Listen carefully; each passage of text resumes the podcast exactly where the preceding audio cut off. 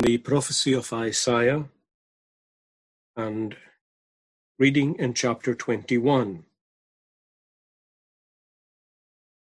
and at verse 11. You'll remember that this is one of the prophecies delivered to the nations by God's watchman, God's prophet, Isaiah, and it's delivered against the nation of Edom.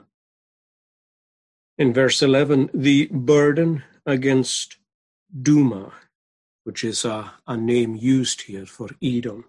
It means silence. The burden against Duma, he calls to me out of Seir.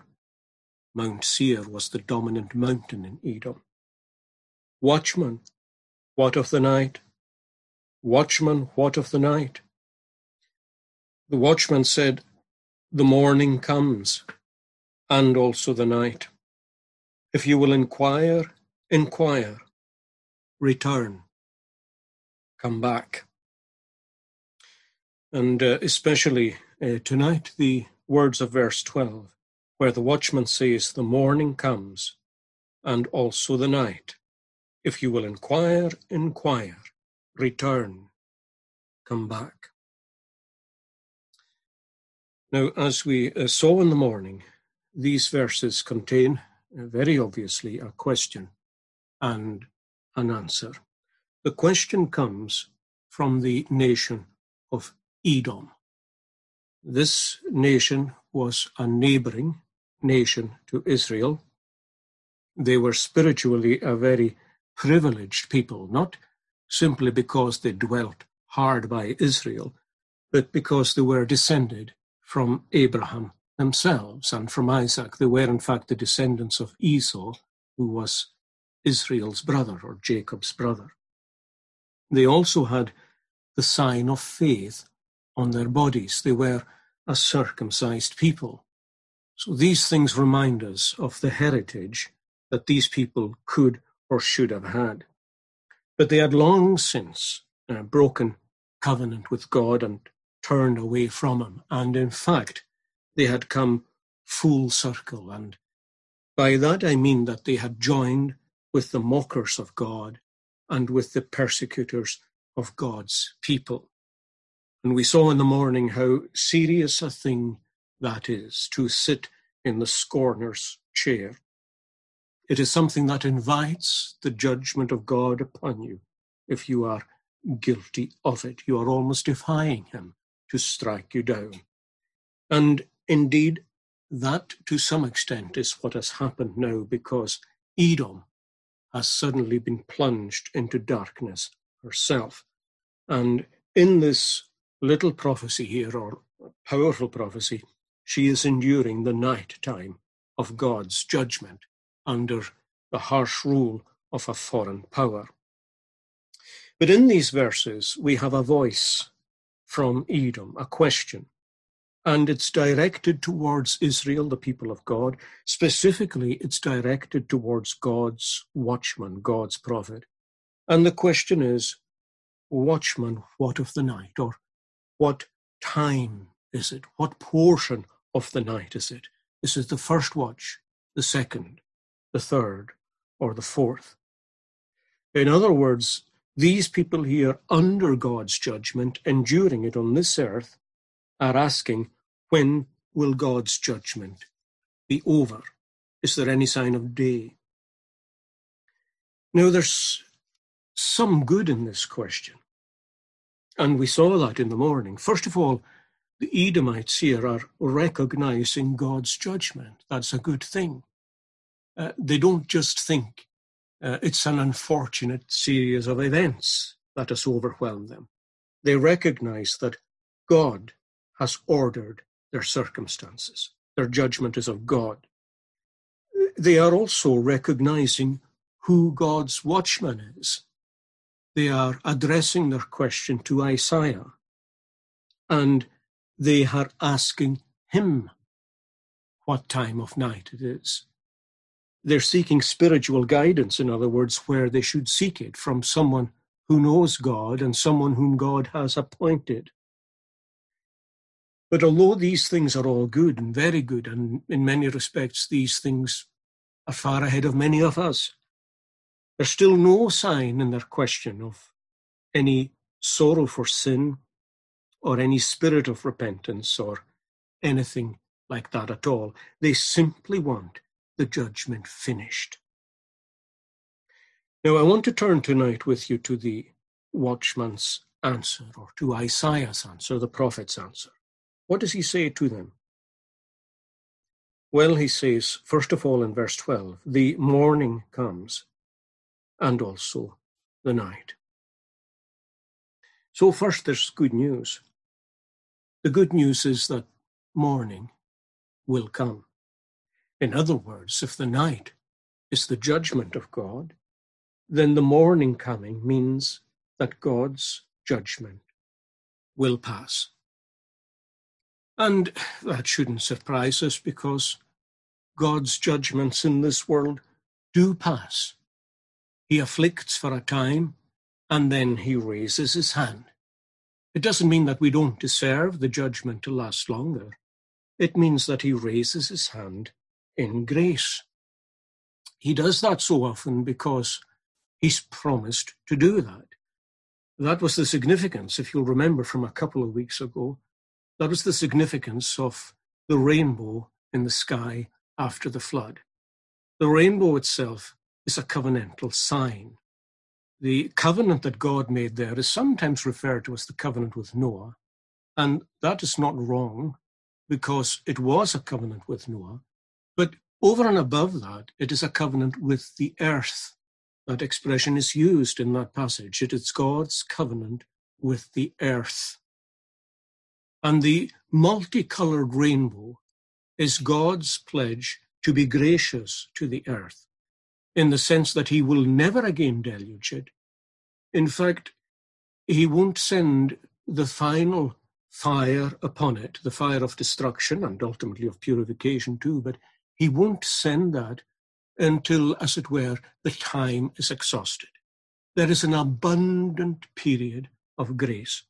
And in that period of grace, the Spirit of God is striving with men. He strives with us all. But when the period of grace is shut, it will be destroyed by the last, by the final and the general judgment of God, when the elements shall melt with a fervent heat, and the earth and all the works that are in it will be consumed. But as long as that rainbow appears, and every time it appears in the sky, it reminds us that whatever judgment we experience in this life, it will pass. He lifts his hand off us as individuals and as nations. Now, of course, people interpret that in different ways. You know, you have you have somebody who's perhaps laid aside with a severe sickness because God has appointed that as a particular judgment for some evil that the person has done. But and maybe, like I mentioned last week, they make promises and resolutions in that kind of situation, and God removes His judgment. And instead of being prompted by that to to serve the Lord and to turn to Him in faith, it actually moves you to say, well, maybe maybe it wasn't really God after all or even if it was, maybe God wasn't angry with me after all. After all, these things just come in life. So you interpret God removing his judgment as though he's not angry with you anymore. And for Edom, deliverance came. Edom got back a measure of independence, and so that was morning coming. But nothing changed in Edom. And so then you have the bad news. The watchman says, The morning comes, but also the night. And of course, what that means is that the judgment of God will reappear. Why? Well, because of what I said a minute ago. Because they didn't change. They learned nothing. They weren't humbled. They weren't taught. They weren't corrected, they weren't reformed, they just carried on the way they were before. So the night came, but this time you'll notice a difference. This time there's no relief. When the night comes this time, the night is here to stay. The morning comes, and also the night, but not again the morning. So the morning comes, and also the night. In other words, this night remains. What you have here, really, from the hand of God, is a night like no other night, a judgment like no other judgment in this world. It is an endless night, the endless night of a lost eternity. It's the night on which a day will never again break. And that's a solemn thought to contemplate and a solemn experience to experience. Now, for the Lord's people, things are so different from this. The, the Lord's people have their nights too. We have nights of pain. We have nights of perplexity when providence appears to be against us. Like Jacob himself, who I mentioned earlier, he, he said he would go down to the grave mourning because he had lost Joseph and then he had lost Benjamin. We have what St. John of Damascus used to refer to as the long, dark nights of the soul that come upon us. And when these nights come our way, judge, judgments or chastisements from the Lord, our enemy says, Where is your God? You remember how much that hurt David in Psalm 42 and in other Psalms too, Psalm 43 and others. Where is your God, they say. And one of the reasons that hurts so much is because a lot of the time you're saying it yourself. Like David said in the 77th Psalm, has God forgotten to be gracious? The fact is that God sends days and he sends nights. God sends the day of adversity and he sends the day of prosperity. But you see the difference for you as a believer, if you are a believer tonight, the difference for you is that this day night cycle, this constant cycle of day, night, day, night, always ends in day. It ends in day. And, and if the night uh, for the unbeliever is like no other night, well, the day for the Christian is like no other day. It's an endless day. It's a day on which the sun never goes down. In fact, there's no need for the sun, not the sun as, as we know it. The reason for that is because our last day, the final day, the day which remains, is a day that begins differently from the rest. The, the light that ushers in that day is not the light of the sun. It's the light of the Sun of Righteousness who arises with healing in his wings. It's the direct light of the glory of God. And it's that light that will be all the glory in Emmanuel's land, as Samuel Rutherford said. And of course, the writer of the Revelation, that's the Apostle John, he speaks of these things when he sees uh, the glory of heaven itself. In Revelation 21, and verse 23, he says this that the city had no need of the sun or of the moon to shine in it, for the glory of God illuminated it. So the original light source, which is God Himself, is the light source of the New Jerusalem. The Lamb, we're told, is its light. Uh, just later on, in the 25th verse, we're told that there shall be no night there. And a little later on again, there shall be no night there, and they need no lamp nor light of the sun, for the Lord God gives them light, and they shall reign forever and ever. And that's why, uh, Christian friends, when night comes to us here, and when, when God frowns sometimes, or when He removes the light of his countenance and we find ourselves plunged into darkness, it doesn't take away our hope.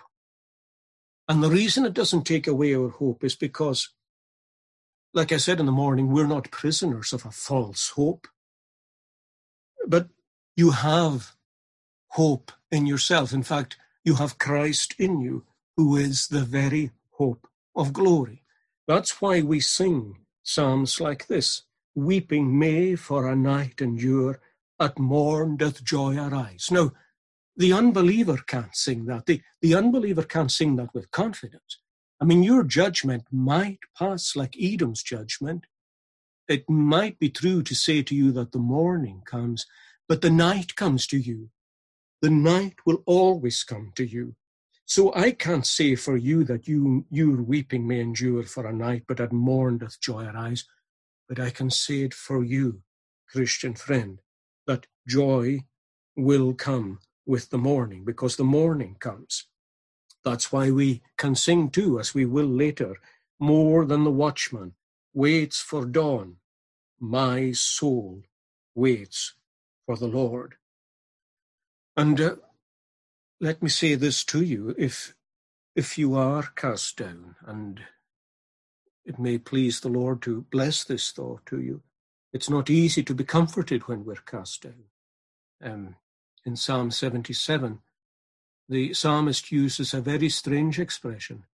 He says, My soul refuses to be comforted. It's as though he's conscious of the truths that ought to bring him comfort, He's conscious that God is the God of all comfort and grace, but his soul refuses that. Sometimes we can be that low. But nonetheless, maybe if you, by God's grace, just realize that the day will come to you, you will never be plunged into an endless night, but you will be ushered into the glory of an endless day. If knowing that maybe can just bring some of the joy of that day to you before it actually arrives. Uh, that surely makes sense. If I know for a fact, in other words, if I know for a fact that I shall be everlastingly happy one day, then why should I not be happy now? But you'll notice that for Edom, there's no hope. There's no hope. As a nation, Edom is doomed. She's doomed. And everyone in Edom who shares her lifestyle and identifies with her, living by her code and by her ethics and by her standards, everyone who lives in her and with her shall perish with her, and they'll find themselves in an endless night. Now, it's a horrifying thing to contemplate an endless night.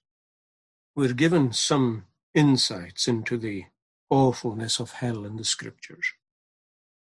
But for our purposes, we have a glimpse in the passage that we read together from the New Testament, the so-called parable of the rich man and Lazarus. In that so-called parable, we're taken into an endless night and into the place of silence. Edom is called here Duma, the place of silence. Now, it may be strange to speak of a lost eternity or to speak of hell as a place of silence, eh, because in one way it most certainly isn't. We're told in Scripture that it's a place of wailing and gnashing of teeth. But there's two types of uh, silence, I think, that characterize uh, this lost eternity. One is the absence of joy. Um, when God was judging a people through the prophet Jeremiah, uh, God said, I will take from them the voice of mirth and the voice of gladness. Now, these things are gone in hell.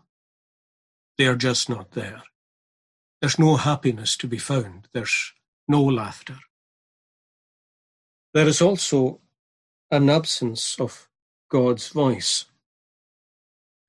Um, and by that I mean God's voice in the gospel. You know, the thing that really brings cheer into this world, whether you know it and believe it or not, is the good news of the gospel. It does bring hope and it brings consolation. That's why very often you find unbelievers who appear to be happy quite a lot of the time are suddenly plunged into situations and they begin to envy God's people. And they say things like, Well, I wish I had what you had. Because they know that you have a voice from God that gives you hope for the future, it gives you consolation.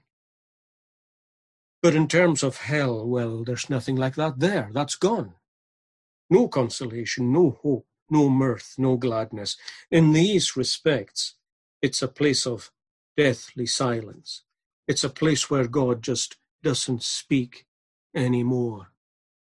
And it's so solemn to think that there are so many people there. And I hope and pray you won't be off that number, but there are so many there who heard the voice of God in this life. And they heard the sound of the gospel, but they chose to reject it. It's an interesting thing. Let me just say this in the passing that the last Edomites that you come across in the Bible are, in fact, the family of Herod, who was an Idumean. Now, the Idumeans were the uh, group of Edomites that moved into part of Judah when Judah was taken captive, and uh, they were distinctly known as the Idumeans. They were from Edom. The last trace that you have of this people as a people is the family of Herod. And um, whenever I think of Herod, um, there's an incident particularly that comes to me. Well, maybe there's two. Uh, there's certainly the beheading of John the Baptist, that's one. The other is when um, Herod meets Christ for the only time. And uh, we're told that Herod asked him many questions. And we're told, him, we're told too that Christ uh, answered him not a word. Not a word. Christ spoke to Pilate. Christ said nothing to Herod. Why? Because there was nothing more to say. Herod had heard enough. He used to listen to John the Baptist for the purposes of entertainment. Sometimes he was moved by what John the Baptist said. But by the time he got to meet Christ in person, which interestingly he was wanting to do, Christ had nothing to say to him. And uh, for some of you, maybe the thought of God not speaking to you is like a dream. Uh, maybe you often say, and even you say it to, to Christians who, who might be witnessing to you about God, you say, Look, don't trouble me about that. I, I don't want to hear what the Bible says, or I don't want to hear what God says. And you may think it's a dream for God not to be speaking to you, but believe me, it's your worst nightmare. It's your worst nightmare. When you come to realize that the Word of God is the source of all hope and joy in this life, and you lose it, it's a nightmare. But in this New Testament passage that we read, uh, we are, as I said, given insight and entrance into the endless night. And there's a voice that comes out of the bowels of a lost eternity there. And the voice comes into paradise and it comes to God's watchman, uh, the man Abraham. And the, the man who calls to Abraham asks him for relief. Send Lazarus that he might dip the tip of his finger in water to cool my tongue, he says, for I am tormented in this flame. And you'll remember, of course, that the watchman, Abraham, said to him, No, he says, you got everything that you esteemed good in your life. The things that you thought were good, the things that you reckoned were good, well, you got them. You got them all in your life. You also got my warnings and you got appeals too. Um, the Pharisees who heard this parable, by getting the parable, were being appealed to. Is that not right? But now Abraham said to him, But now, he says, you are tormented. And there's no relief from that. You'll notice that the rich man doesn't ask him the time. The question here from, from Edom is, Watchman, what time of night is it? Watchman, what time of night is it? As I said, are we in the first, second, third, or fourth watch? Is the judgment of God nearly over? But you'll notice that the rich man doesn't ask that. He doesn't ask Abraham what time of night it is. He doesn't ask Abraham, when will this judgment be over? Why not? Because there's no point. And he knows there's no point. There's only two places that don't need clocks heaven and hell, even though there's time in both. Why don't they need clocks? Well, in one place, time flies, as it always does when you enjoy yourself. And in heaven, there's an endless day full of mirth and gladness. As the hymn writer said, though we've been there 10,000 years, bright shining as the sun, with no less days to sing God's praise than when we first began. Isn't that a wonderful thought? No less days than when we first began. In the other place, time, of course, drags and crawls infinitely slowly. In that place where the night never actually ends. And if, suppose for a moment, that the rich man had asked Abraham the watchman, what time of night is it, Abraham? The solemn answer would be that the night is no further gone than when you first entered here, and it never will be. And there's no point ever asking me the question what time of night it is, because it has not and never will move. It hasn't moved forward and it never will. You chose this destiny when you booked this place here, you abandoned hope.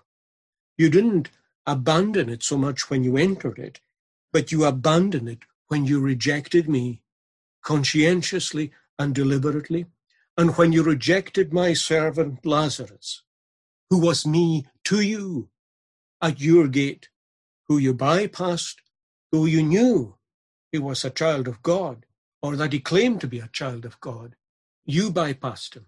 You bypassed me.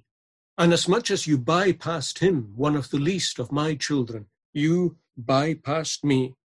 And when you chose to reject the Savior, you booked a place in hell. And when you booked a place in hell, you abandoned hope. You chose a night, a night that would never end. Now you'll notice that the watchman's message doesn't actually end with that. If you go back to our text to chapter 21 and verse 12, the watchman said, The morning comes, and also the night. But then he says, If you will inquire, inquire, return, come back. Now, sometimes these words are taken as deepening the judgment somehow. As though the prophet is saying, if you will inquire, inquire, in other words, ask as often as you wish. Um, return, come back, you'll get the same answer. The morning comes and also the night, and nothing is going to change that. And if you wish, stay with your idols and with your vanity. But friends, I don't think that that is the right interpretation of these words at all.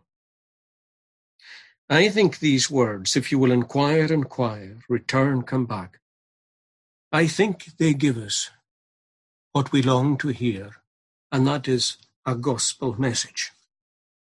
They're a gospel message. Good news. Now, I've got two reasons for saying that. The first is that this word return at the end of the verse or turn, it's the same word, return or turn, is the classic Hebrew word in the Old Testament for repentance. It's the word shuv in Hebrew. And it just means what it says in the English language, just to turn right round. Maybe it simplifies for us the idea of what repentance actually is. If you were to ask me, well, what does it mean to repent? I would say to you, it's what the Hebrew tells you it is. It's to turn around. In other words, face in another direction and walk in it. The direction that you're in currently is facing away from God, and you are therefore not walking in the path of His commandments. but you are required to turn your face right round and to walk in the path of his commandments. The means, of course, by which you, that is, you do that is through the Lord Jesus Christ. Uh, when you turn towards him, the, the Father is in his face. Uh, if you, if you turn towards the Son, he will introduce you to the Father. He will show you the Father. It will be sufficient for you. And he will give you grace to walk in the narrow way that leads unto life everlasting. But that's turning. That's repentance. And that's what God requires you to do. Repent and believe the gospel. So that's the first reason for taking this as a gospel message. Turn is repent. The other reason is the last expression in the verse. It doesn't just say return, it says come back. Or very simply in the Hebrew, come. It's the word come. And again, you see, that is the classic word of gospel invitation. If, if turning is repentance, then coming is just moving towards the Lord Jesus Christ, according to his own invitation. Come to me, all you who labor and are heavily burdened, and I will give you rest. Or, whoever comes to me, I will in no wise cast out. Or again, in Revelation, whoever comes, let him take the water of life freely. Or as Isaiah uh, famously puts it in the 55th chapter, everyone who thirsts, he says, come to the waters. You who have no money, come, buy and eat. Yes, come, buy wine and milk without money and without price. Come. These are the two great commands that confront us today. Well, a command and an invitation. Um, when Paul uh, met the Ephesian elders in Acts chapter 20, he, he told them that he fulfilled the gospel commission by preaching what? Well, he said, repentance towards God and faith in the Lord Jesus Christ. It's the same thing, you see. Turning towards God in faith, faith in the Lord Jesus Christ, repenting and coming. it's not just a command, it is an invitation. And it's somehow easier to keep the command when you see it as an invitation. And if the Spirit of the Lord is at all working in us, we'll see the command as an invitation. It's a good thing to come to God. It is a good thing to come to God through the Lord Jesus Christ, that we might have life and that we might have it more abundantly. Um, the call really here, when the watchman says return and come back, it's a call for you to, to come, uh, come out of Edom, and you'll be received. Uh, don't be deceived by the morning when it breaks. Uh, the morning will come for a little time to you. Your country is going to get out of this mess. Your country is going to regenerate a bit. Your country is going to recover economically. The people are going to feel a bit brighter and they're going to feel a bit better. But if you don't take decisive action in terms of returning and coming to God, then the night will catch you. The night that will never let you go. And if you try to escape it, then you might suddenly find that it's too late. A bit like Lot's wife. She, she left it all way too late. And even though she saw the fire coming, her heart wasn't changed. She couldn't escape, and she became a pillar of salt. So these words return, come back, are gospel, and I think they help us to understand the words in between. Look again at the verse. The watchman says, The morning comes and also the night. Return, come back. But in between these expressions, there's this one. If you will inquire, inquire. Now, what does that mean? Well, I I think it means simply this. If you believe that the night is coming, if you believe that there's going to be an endless night that is going to overwhelm Edom, well, he says, if you need to know how to get out of it, he says, just ask. Ask me. Ask my God. Here I am, and I am ready to help you. That's who I am as a watchman. The watchman's duty is to help. Now, there's real encouragement there. He'll show the way. The watchman will point us to Christ. And I know myself how good it is when someone comes and asks you a genuine question about how to get out of Edom and how to escape the night to come or the wrath to come. There's nothing like getting a question like that. It's very good as a minister and enjoyable to have lots of good and pleasant conversations. That's a good thing. But as a watchman, you want someone to come to you in the night and to say, What's the direction? How do I get home? Or what time of night is it? Or how can I flee the night? How can I be safe? And it's to see or to hear such questions that would mean so much. That's why I've mentioned so often, even, those, even over these last few weeks, that we want this judgment to do its work. We want it to do a work from God. We don't want it to be just a, a thing that comes and goes, but a thing that leaves something behind it. I suppose what Isaiah is saying to the voice here from Edom is come out of Edom and be separate from Edom, and you won't perish with Edom. Come out of Babylon, you won't perish with Babylon. Come out of the world and you won't perish with the world. In other words, the, the message to Edom here at one level is hopeless because she's going to be destroyed, but at another level it's hopeful because she's not destroyed yet. Just as it is with yourself, too. So there's hope. So national judgments will pass. Another day will come, but another night will come too. And let me let me just close with this. I mean, if, if you were to ask me tonight, if you were to accept that I am a watchman from God, if you were to accept that, and if you were to recognize that you yourself are moving from one judgment to another with some days punctuated in between them. But if, if you were to ask me, what's the time, watchman? What's the time? Well, I can only answer from the Word of God. Now is the accepted time. Now is the day of salvation. No, no, no is the accepted time. No is the day of salvation. For the night is far spent the day is at hand. Let us cast off the works of darkness and let us put on the Lord Jesus Christ. Watchman, what of the night? The morning comes, but also night.